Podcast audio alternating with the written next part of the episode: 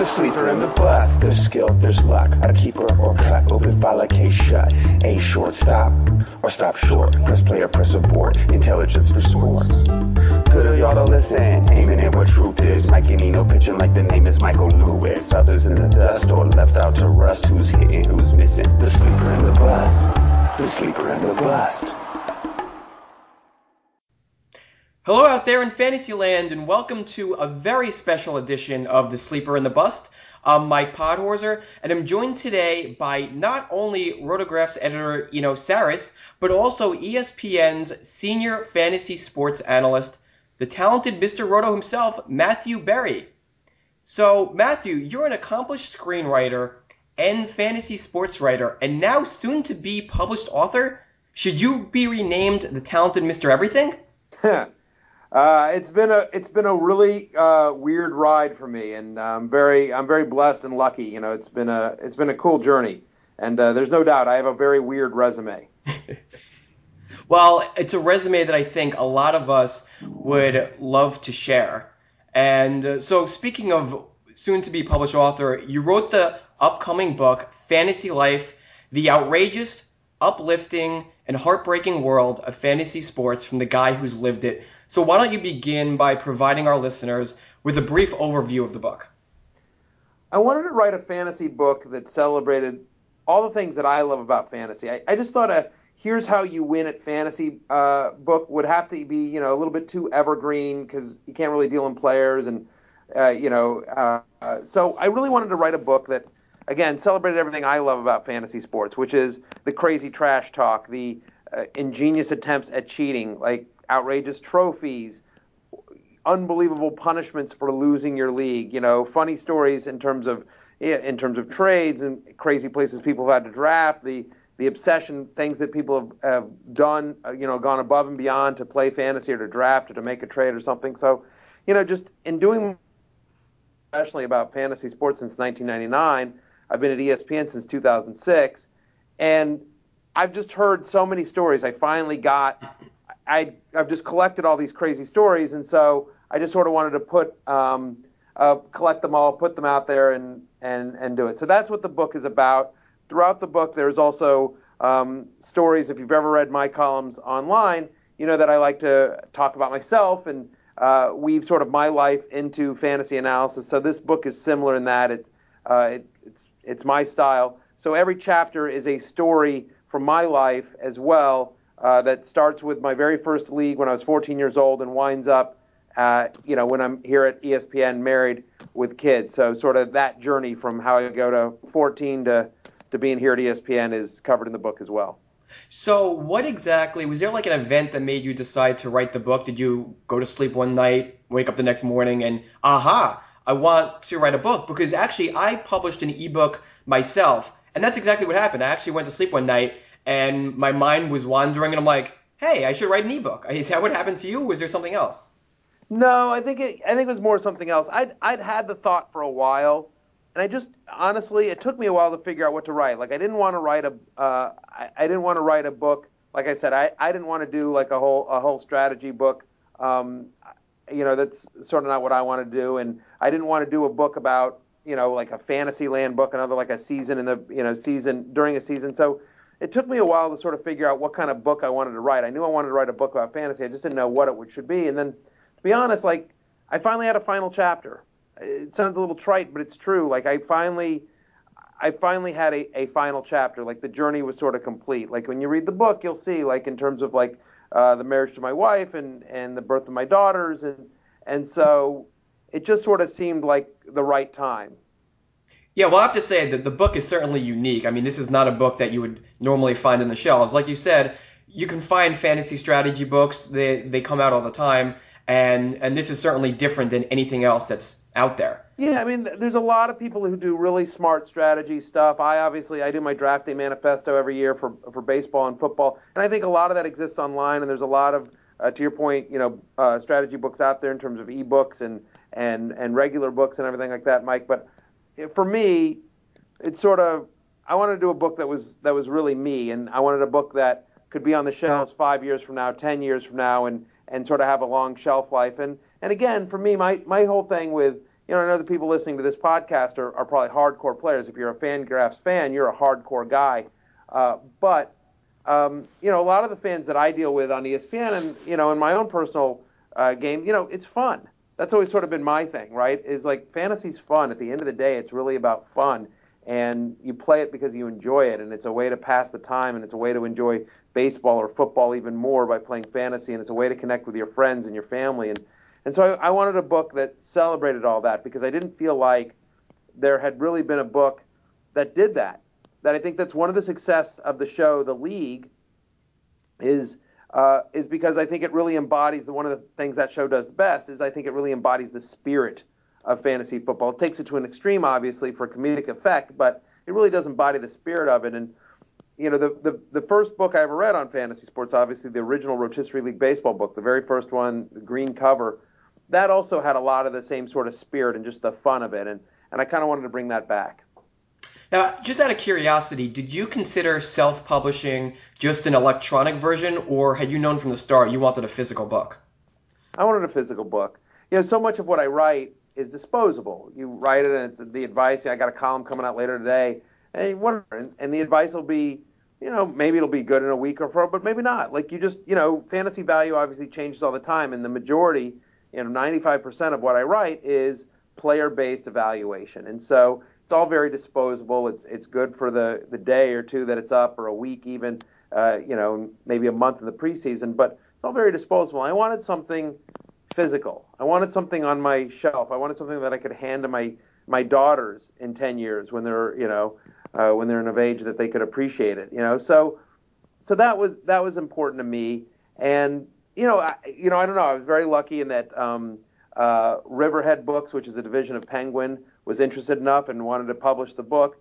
If all the people turned it down, I don't know, maybe I would have self-published, but I was I was lucky in that there were, um, you know, I wrote an outline and people read it and you know seemed to believe in the project and uh, were willing to publish it. So I'm excited about that. Know, as I was reading all the stories in the book, uh, I was wondering, and I'm sure everybody that's going to be reading the book is going to be wondering as well, how exactly did you go about collecting the stories? I mean, did you go door to door knocking on uh, people's houses? Hey, you got any crazy fantasy stories for me? Or the a more formal method?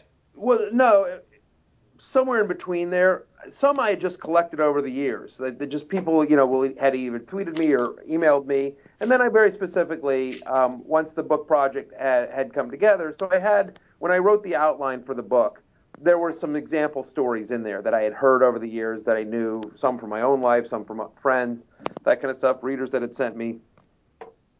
But uh, you know, when when I sold the book, I, I, you know I went on my podcast. You know, we do our own podcast, the Fantasy Focus, me and Nate Ravitz. So I went on that one. I um, you know put a notice in my column. I uh, tweeted and Facebooked out a few times. Hey, you know, do you have a funny fantasy story? Do you have um, you know, I'm writing a book. If you have an interesting fantasy story, let me know. And then, you know, the problem wasn't getting the stories. The problem was sort of whittling them down. I got like probably 5,000 submissions, wow. and there's about 250 in the book. And they're obviously, you know, everyone that sends it in, like, they're not all professional writers. So you have to sort of figure out like what's what's the funniest story, and like then when you've got the story, you've got to sort of reshape it to to make it the funniest and and get the salient point out of the uh, out of it. So that was the that was sort of the challenge. There was was trying to uh, to find the funny part of the story. Now, when you chose people's stories for the book, did you send them an email? Hey, you made it into my book. Congratulations! And I did. It's out. I did. It was on, you know, and, and there was a lot of. I mean, uh, you know, my uh, my email, like it was crazy, like because you'd get things and you'd like go back and forth with people. Like you'd hear one thing, they'd send you a story, and then you'd be like, oh, I'm not interested in all that, but there's one little nugget there that's interesting. Like, I'll give you an example. So here's a guy sends me an email and says, hey, I'm uh, I do a fantasy league. He tells me about a, a, a bad a bad beat story, and he's a fireman in Los Angeles, and he's in a league of all firemen. And I'm like, oh, that's kind of interesting. So I write, you know, I write him back. I'm like, hey, I'm sort of interested. Tell me more about your league with the firemen. What's there? Because I thought maybe there was something interesting there about just a league of all firemen. And uh, you know, I'm like, do you ever do fantasy while on the job? Blah, blah. He writes me back a 7,000 word email. I swear to God, a 7,000 word email that takes me through his entire season, one particular, his greatest season ever. And he's just like, I mean, and it's like, boy, you know, it's like, uh, you know, week four, I was trying to decide between this running back and this running back, and ultimately I decided on this running back. But then this running back was a late scratch, so I had to go with the other running back. And then, you know, in the fourth quarter, he didn't have enough yards, and it looked like I was going to lose. But I mean, like he's taking me play by play through every game. Seven thousand words, unreal. So I'm skimming through it, skimming through it, skimming through it, going, oh boy, oh boy. But then he gets to one point and he tells me a story where he says he's in Malibu, and this is like in 92, 93, before people, you know, had cell phones, before they were prevalent, and certainly before anyone had, you know, internet access on their phones. And he says, uh, he says we're dealing with a brush fire in Malibu, and he says when you're out, you know, you're out there for two or three days, you know, just trying to contain it, and uh, you don't really get to sleep. I mean, you're just, you know, it's a brush fire, all hands on deck, sort of thing. So he says, I, uh, he's like, I realize as I'm dealing with this brush fire, Sunday's coming up, I haven't set my lineup yet. So I don't know what to do. He's always walking down the street, and there's a, uh, you know, kind of getting people into the houses, and there's there's one family that's uh, that's sitting outside, and they're like, you know, oh, uh, you know, uh, officer, is there anything we can do to help with the fire? And he says, in his most official voice, yes, ma'am. I need to use your computer. of help fire, you bet. So he's like, but, but I, you know, I, I need to be alone. Official police, uh, official fireman business. Of, of course, of course. Goes in, sets his lineup. They never know. So that's like one paragraph out of 7,000 words. But that's funny, right? I mean, guy uses his badge during a fire to set his lineup. So, uh, you know, like, so then, like, I had asked him a few more questions, like, did they know, blah, blah, what year was this, you know, all this kind of stuff. And five, six emails later, I've got a paragraph for the book. So, you know, it was it was a lot of that. That's that's pretty that's pretty sweet. You know, without ruining um, more of your stories because there's, there's, some really great stories in there. Um, you know, I, I noticed that uh, there are some there's like sort of group of stories that are talk about the things that people do to get into leagues, um, and and getting kicked out of leagues and getting into leagues. You know, it occurred to me: is there any way that fantasy leagues are are kind of the new fraternities, or, or like kind of uh, accessing that sort of mode that they uh, give us a sense of belonging and a, and a group to belong in? I think so. I, I you know, I, I, often heard, you know, fantasy is the new golf, right? But that, I mean, I, that's one of the things that drew me to fantasy, and it's one of the things, it's one of the themes in this book is just about how, yeah, it is, it is like a fraternity, it is like a family, it is like a, you know, it's a group. Like a lot of the leagues that I'm in, I'm in because they are people that I care about, and it's a way for me to keep in touch with them. I'm in. I'm still in my very first league ever that I started when I was 14 years old. I didn't start it, but um, you know, next year will be the 30th draft of the Fat Dog Rotisserie League. It was we did it in 1984 by hand. You know, there's a picture from my very first draft in the book. I got you know thick glasses and frizzy hair, and uh, you know, and I paid $48 for Ryne Sandberg in my very first draft. Uh, I was stars and scrubs even back then.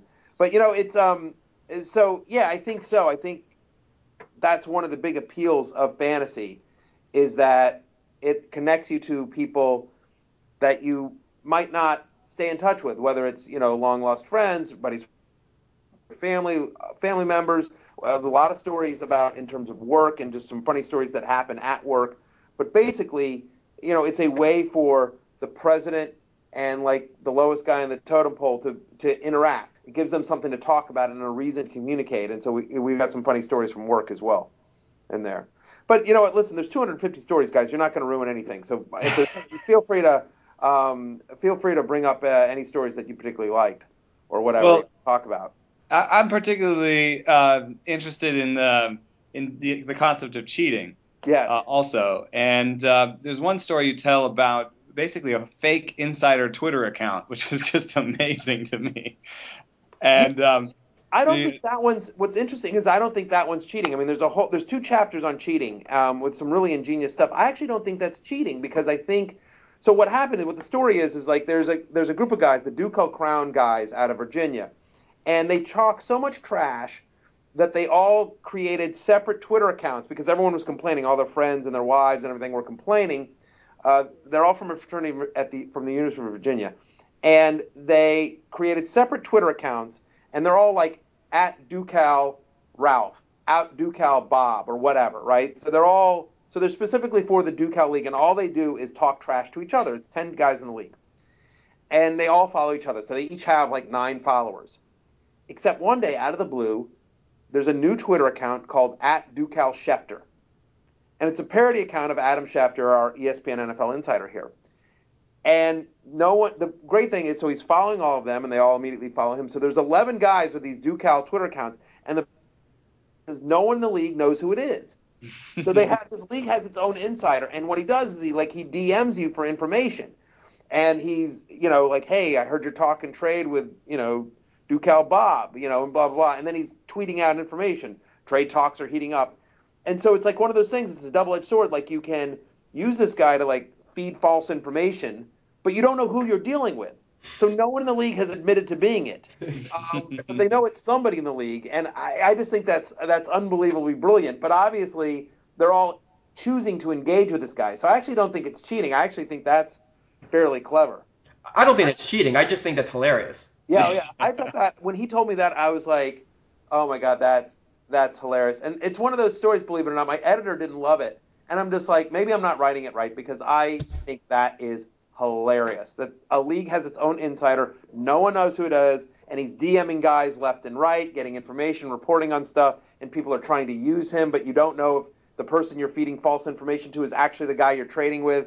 I, I, I think it's just a whole different level of brilliance. I mm-hmm. wonder how many leagues this is going to inspire. So if you're in a league after this book gets published and suddenly you have some new Twitter account that starts following you guys asking for trade talks, you know that it was inspired by your book.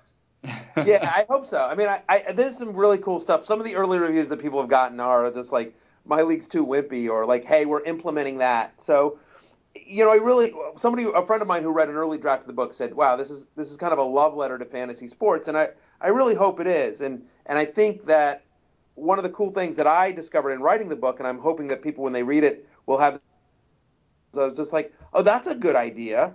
Oh, that's funny oh, I like that. Oh, we should do that. You know, like I got a bunch of ideas for my own leagues, and so I'm hopeful that uh, that will happen for uh, other people as well. Well, you know, the one thing that's interesting though is that, and I'm sure this has happened to you, so I wanted to ask you about this.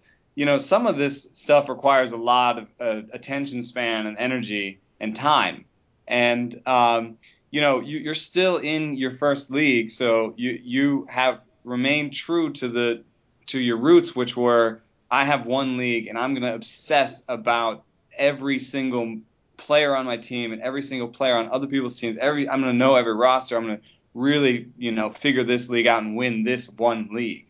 But, you know, you know, we all have requirements where we're we're in double digit leagues. I don't know if you are necessarily, but I'm in 12. I cut that down from 15 because it was just too much.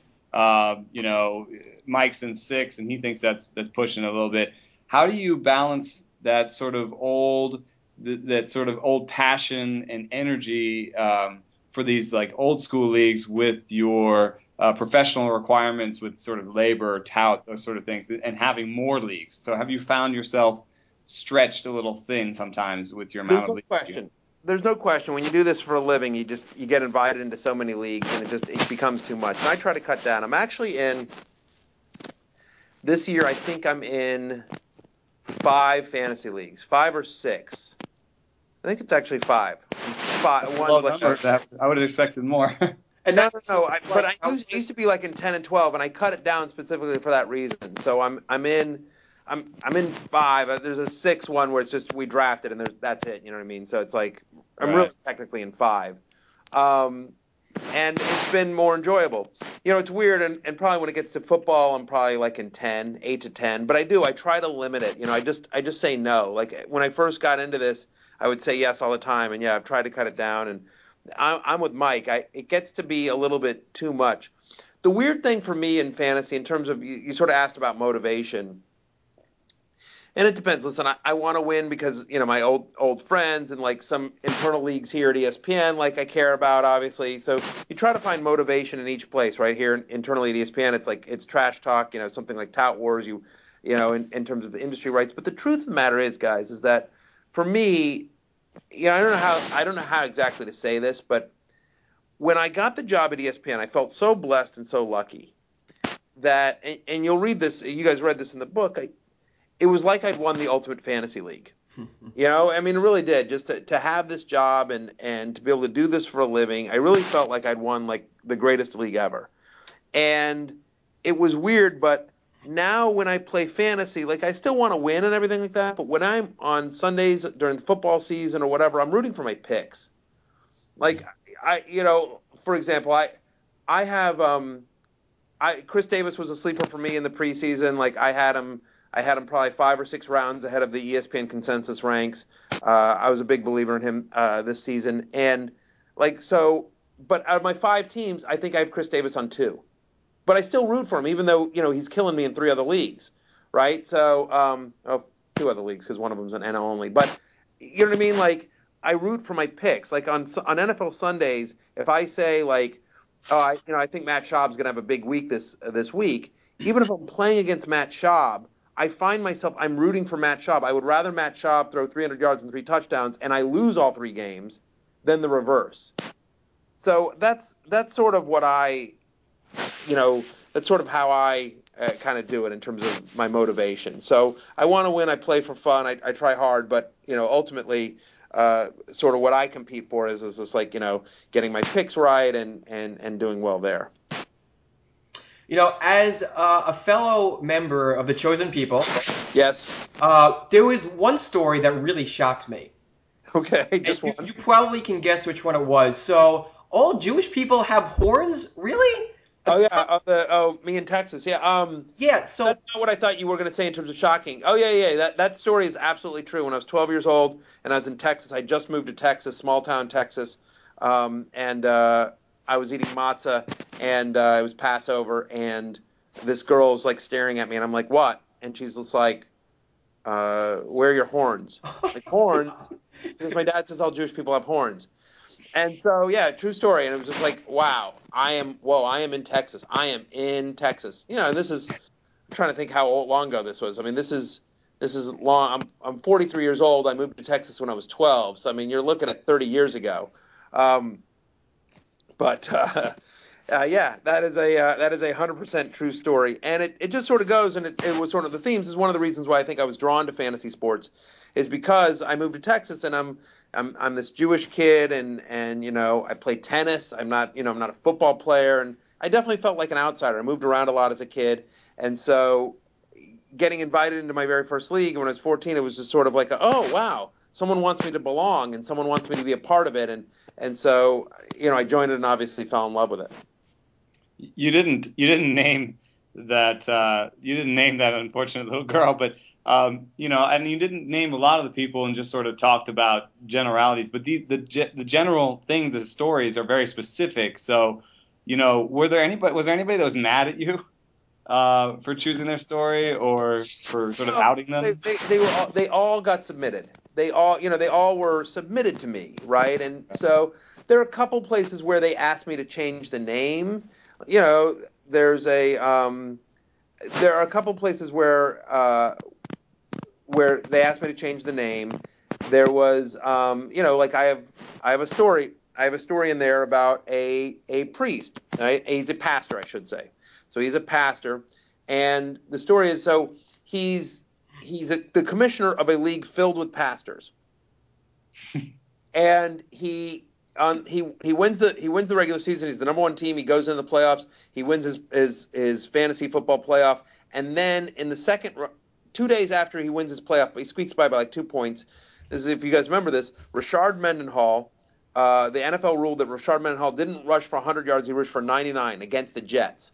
This is you know week 15 uh, a couple years ago, and so they changed it. And so basically, because of because he got a, a bonus for 100 yards, he now loses his his semifinal matchup. He's so upset feels like he had the better team. He can't believe, you know, he'd celebrated obviously, and now with this this uh, st- stat change by the NFL by Elias, he's now officially lost. So that night he goes in and changes it so that the scoring remains the same, and he is still the winner. Next day at work, right? Next day at work, he comes in and everyone starts yelling at him and everything like that. And so, right, so he's like this cheating pastor in a league filled with pastors, and so which was an amazing story. But you know, he actually wrote me from a church email. Um, you know, it's true story. But he's just like, you know, hey, you know, change my name, you know, and right. So like his name is different. Like so, there were things like that. Um, but uh, in general, no, no one so far. I mean, we'll see, right? I mean, no one's seen the in the book. They've all they've all signed a release saying uh, they can be in the book, and that I can you know uh, edit their edit their uh, story for you know uh, entertainment purposes because a lot of people write long, and I think you guys will test it. The book moves quickly. It's a it's a quick read. You know, I don't focus on any one story too long. It's just you know very funny, and I move in and out of my stuff. And uh, but no, no one was no one was mad. I think in, in fact they're all they're all thrilled to be in the book and uh, you know asking for free copies. Someone someone will claim they were quoted out of context or I'm, that you edited I'm, it too I'm hard. just waiting. We're just uh, I'm waiting, but so far no one's upset. But you you mentioned your, your writing style there and, and how you were it's it's almost um, blog like or it's, it's very sort of conversational and it's not your typical um, it's not dry in any way. It's definitely not novelesque. You know, and you've written different ways your whole career. Uh, I'm just interested, sort of, in your thought process about the tone you were going to take in the book and um, and how that relates to it being a, an actual print book, and, and if you thought about you know drying it up a little bit or or changing it up in any way. I did. I actually wrote two drafts book. The first draft of the book, I actually was going to do it sort of oral history style, right? You know, like if you remember, like the old Saturday Night Live, the book about Saturday Night Live. You know, um, Yeah. um, you know, so I was going to do it like sort of oral history style. And so my point, my plan was to just sort of like basically take people's emails and sort of put them, put them in the right order and edit them a little bit, but basically write it oral history style. And I did a version like that, and it was terrible. It was terrible. And I, you know, I just re- because the tones of all the emails were so all over the place, Right. and um, I realized I needed to put it in my voice, and then. And that was some early feedback in terms of trying to go more novelly. And then I just sort of thought, you know what? Screw it. I, my whole life, I've basically just sort of like, what? This is me. Love it or hate it. And so I just wanted to write it like like me. And and I appreciate you mentioned the conversational style. I work hard at making it conversational. Like that's not. It, it doesn't come easy for me. So I make I work hard at making it like that. And uh, I thought, you know, this is a book again, it's a book about fantasy sports, and I wanted to be fun, and I wanted to be funny, and I wanted to be reflective of me, and and I thought that was me, and I thought if I tried to suddenly go Joe novelist, you know, or Great American Novel, I'm just like, well, that's not true to me, and honestly, it's not true to fantasy sports. I mean, we've, you know, we got stories about guys getting, you know, markers on their ass, you know, and like, you know, there's like three different pictures of guys in various states of male nudity because of. Uh, because of fantasy things that have happened to them. I mean, I we got guys with tattoos on them, and and uh, you know, so it's like, you know, it just it wasn't me, and it didn't and didn't feel like fantasy. It, uh, you know, I wanted I wanted the book to feel like fantasy and be a true reflection of me. So that was sort of the idea that I went with uh, there. So, Matthew, I've always been curious as a, a fantasy baseball nerd. I've come to watch the Tout Wars auction several times, including the AL only league you participated in. I'm sure you've seen me there before. Um, and you talk a lot about trash talking in the book. And I know you like to stir the pot yourself during the auction. Right. So, I mean, is this all in good fun or an attempt to mess with your opponent's heads and throw them off their game? A little bit of both. It's more in good fun. It's it's more in good fun. In Tout Wars, all those guys are so good. You're not going to throw them off the game. It's honestly, it's more for just the comedic value and and just those are all they're all good friends. I've known them all forever. So it's more just having fun and anything like that. So I'll do it some at an at a you know at auctions here at work or my where I can influence the situation a little bit more. You know, or even my old town league, and we've been playing together for 30 years, so they know me really well. But still, you know, because of my job or whatever, they'll think like, uh oh, what does he know? So sometimes I'll use that, but it doesn't really work at Tout Wars. All right. Well, I'm going to be speaking for everybody here in saying that we're all eagerly anticipating Crocodile Dundee draft a fantasy baseball team. So, when do you plan on writing it? Because I'd certainly go see that movie. Oh my God, no! Hey, was- you know, I touch on this in the book. That was a horrible experience for me.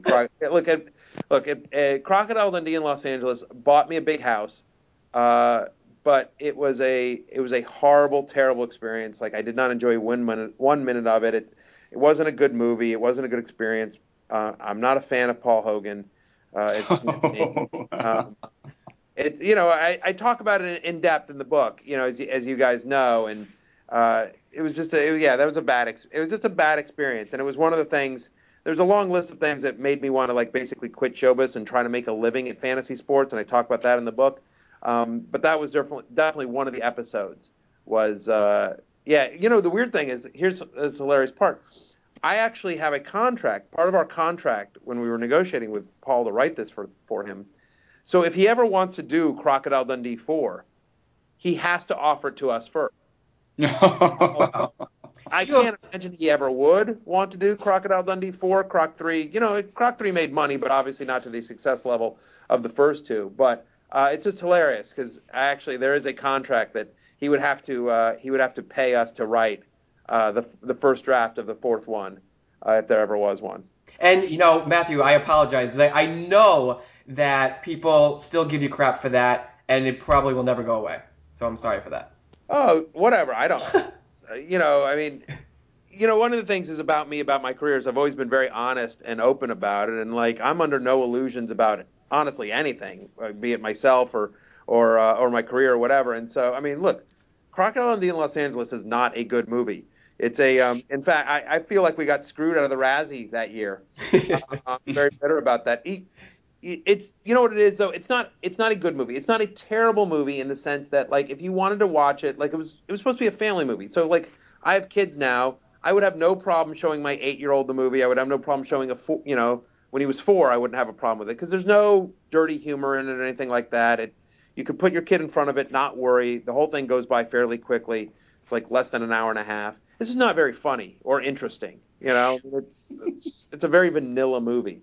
But uh but whatever. Like I said, I mean, like if if you're gonna sell out, sell out big, and you know, it, it, I I I made a lot of money from that movie, so uh, it just it, and it was a horrible experience. So it you know, it just it taught me a lesson that uh, there are a lot of things in life a lot more important than money. So it was a it was a good experience from that standpoint. Yeah, I mean, and the thing is, it's it's clearly nothing to be ashamed of. I mean, you wrote a movie. How many other people can say that they wrote a movie? I certainly haven't and probably never will. So it's quite an accomplishment. And so it's something to be proud of.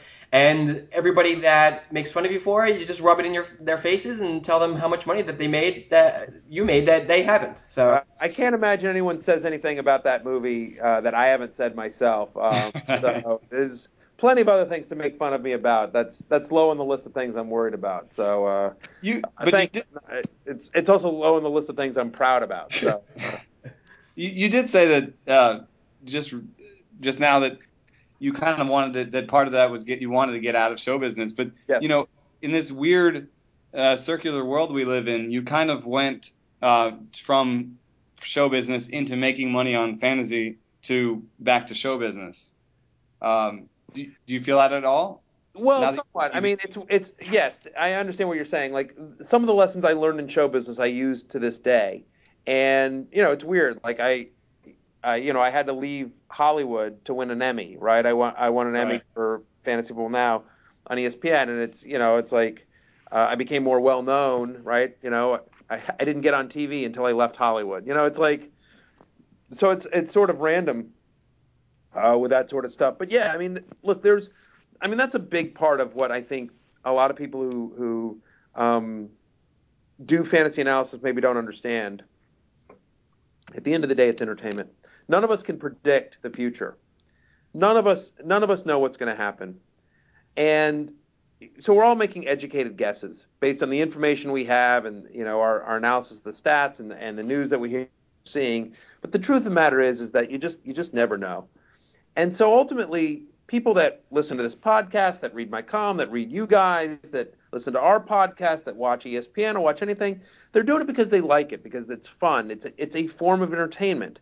They're choosing to play fantasy sports as opposed to Farmville or you know what Words with Friends or you know do stuff on Pinterest or what I don't know whatever you know uh, that, that people do. Right? It's just you have X amount of free time and you choose to do it however you want. And so the people that are choosing to spend time in fantasy sports and spend time with me and spend time with you guys and hopefully spend time with a book and what have you, they're doing it because it's fun. It's a form of entertainment. Entertain me. And there's lots of different ways to be entertained, whether it's, you know, you learn something or you're laughing or you're crying or you're feeling emotion or, you know, what have you. There's lots of different ways to be entertained and to feel moved and to, to engage intellectually. But ultimately, that's what we are. We're entertainers At least that's that's how I've always approached it. Okay, well, the book is called Fantasy Life The Outrageous, Uplifting, and Heartbreaking World of Fantasy Sports from the Guy Who's Lived It.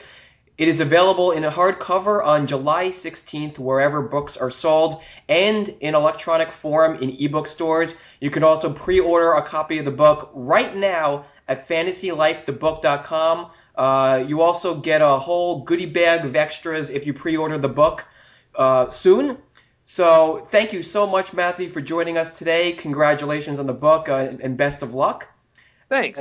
And we will be back for our regularly scheduled fantasy shenanigans on Sunday on the Sleeper and the Bust. For Eno Sarris and Matthew Berry, I'm Mike Podhorzer. Thanks for tuning in.